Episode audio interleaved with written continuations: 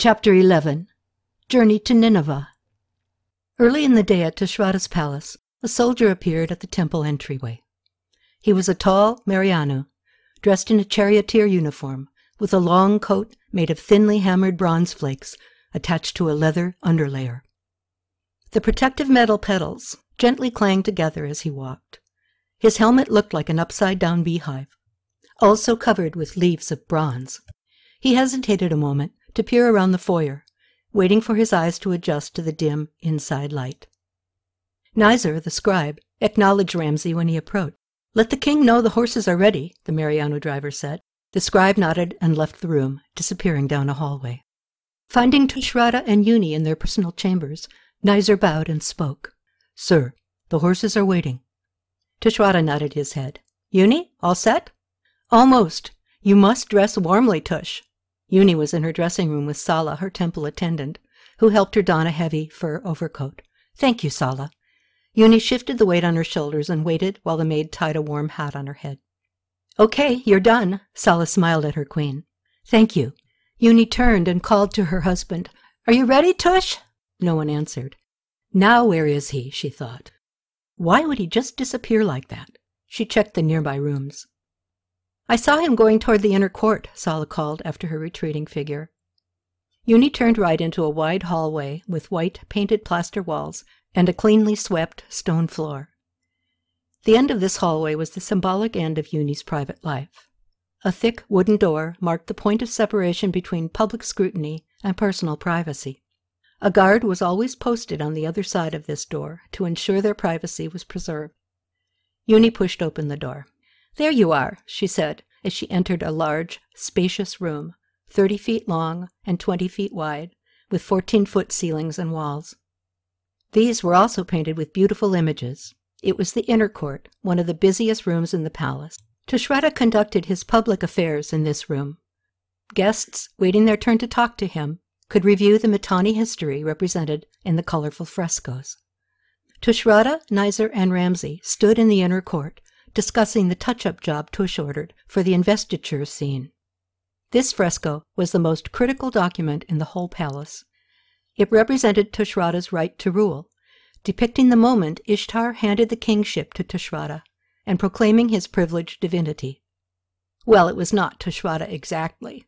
In this picture, Ishtar actually gave the sovereignty to Tushratta's great, great, great, great, great grandfather, Kirta. Are you ready? Yuni asked him again, impatient and irritated. The frescoes of Ishtar always angered her. It meant her husband clung to his ancestors' gods instead of adopting the one god she believed in. It had always been a sore point in their union, and now she had to travel on this winter day to discuss the very goddess she did not believe in. She just knew it was going to be a cold and miserable trip. Tushratta nodded as Sala placed another overcoat around Yuni's shoulders. Yuni grabbed the lapels and pulled them tight to brace herself against the cold and started toward the door. Nizer led the group from the inner court to the central patio, the court of the palms. Several palm trees jutted to the sky in the center of this space, and frescoes livened up the white stucco walls here, too. Yuni followed the group through the three killing rooms between the Court of the Palms and the North Gate. These three rooms were built to protect the palace from invasion. Losing the protected ambiance of the front portico when she stepped outside, Yuni was forced to squint into the brightness of the winter sky. She held her breath, but she already knew it was cold. She looked up to see the sun hiding behind a snow haze. The weak winter sun wouldn't even be warm enough to comfort her on this chilling, endless seeming ride. Where is Citritush? Yuni asked.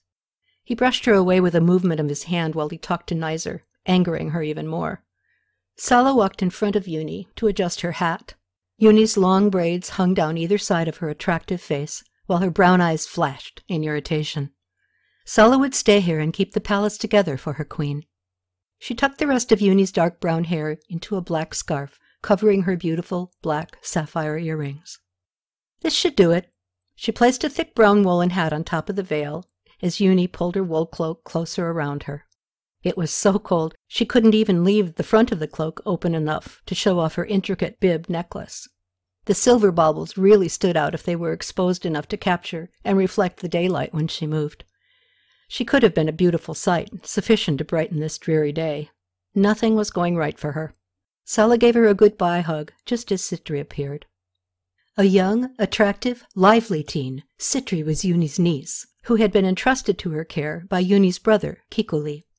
Exceptionally skilled in horsemanship like her father, Sitri was sent to stay with Yuni for two years to learn the intricacies of palace life and prepare for royal womanhood. It would be a three day trip by chariot to Lalish. Traveling in style, accompanied by forty chariots, they would spend their nights in the royal palaces of Sinjar tonight and Nineveh the next. But this was not a parade of military might, nor was it a yearly visit to the vassal kingdoms.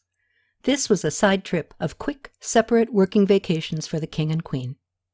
The caravan would split up in Nineveh when the royals went their different ways. What are you planning to do about the problem in Lalish? Tushratta asked Yuni when they were settled, covered in robes in the royal coach. I want to see things for myself. There's so much gossip, we have no idea what's really going on. We're not quite sure yet, are we, Sitri? No, we don't know at all, Aunt Yuni. Have you located the Canaanite blue dye, Tush? Yuni asked. No, nothing has made sense about this from the very beginning. The soldiers I sent to meet the dye merchants were killed outside Kotna. Rumors say the Amorite Abdiashirta stole the dye. As of now, all you have to offer this goddess, if she is a goddess, is a box of lapis lazuli chunks and a cart full of wine and olive oil bottled in clay amphora. This tribute will go with you, but what else will fall apart? Why do things always have to be so difficult? I'm curious, Sitri began. What does the head priest in Lalish feel about all this? His name is Mudad, Yuni replied. He is pleased with her visitation and sees it as an omen, a prediction something is about to change. That temple is known for its independent streak, Tushratta said, but I have never felt animosity or disrespect from them. Have you, Yuni? She shook her head. No, there was some grumbling when we talked of changing the gods in the Sinjar temple, but the problem lessened when I offered presents. I convinced them the issue was semantics, a difference due to local dialects. I didn't know you were sending gifts. Tushratta shot an exasperated glance at his wife. Sometimes I wonder why we allow them to remain at all. It irritated him when his wife spent his wealth on things without telling him. I send gifts because Mudad appreciates them. You must never forget the long reach of the Yazidis and how numerous they are. She turned to Sitri. He thinks all I do is spend the gold he says we don't have. Ignoring his wife's jab, Tush shifted on the cushioned, blanketed seat, pulled his hands from under his cloak, and rubbed them together. Although he possessed the latest in carriage and chariot, he was still sore and uncomfortable, bumping along a dirt road for long periods of time. Plus, it was frigid. I am sick of this temple thing, he told himself for the millionth time. He looked forward to being in Nuzi and watching his brother-in-law, Kikkuli, work the horses. They would be alone out on the plains with the horses. He smiled as he blew warm breath into his hands. Where is Shadiwaza? Tushratta groused after a long pause in the conversation. I would have expected our own son to come with us. I wanted to spend some time riding with him.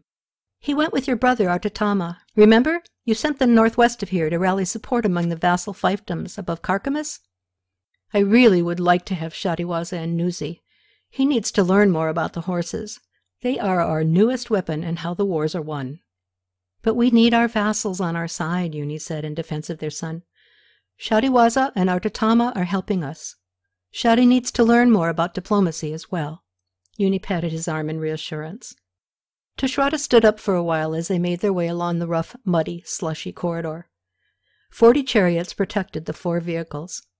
Sometimes the chariots were driven two by two, next to one another, but the bad weather left the road in poor condition. Today the procession trudged along in single file, digging deeper and deeper ruts into the beige-colored mud. The carts frequently tipped sideways, slowing down when their wheels fell into one mud and water-filled pothole after another. The snow cover from the previous night couldn't decide whether to stay or go. They spent an uneventful night in Sinjar and exchanged goodbyes in Nineveh on the third day. After traveling together for two days and nights, they looked forward to going in different directions. Don't get run over by a horse, Yuni warned him.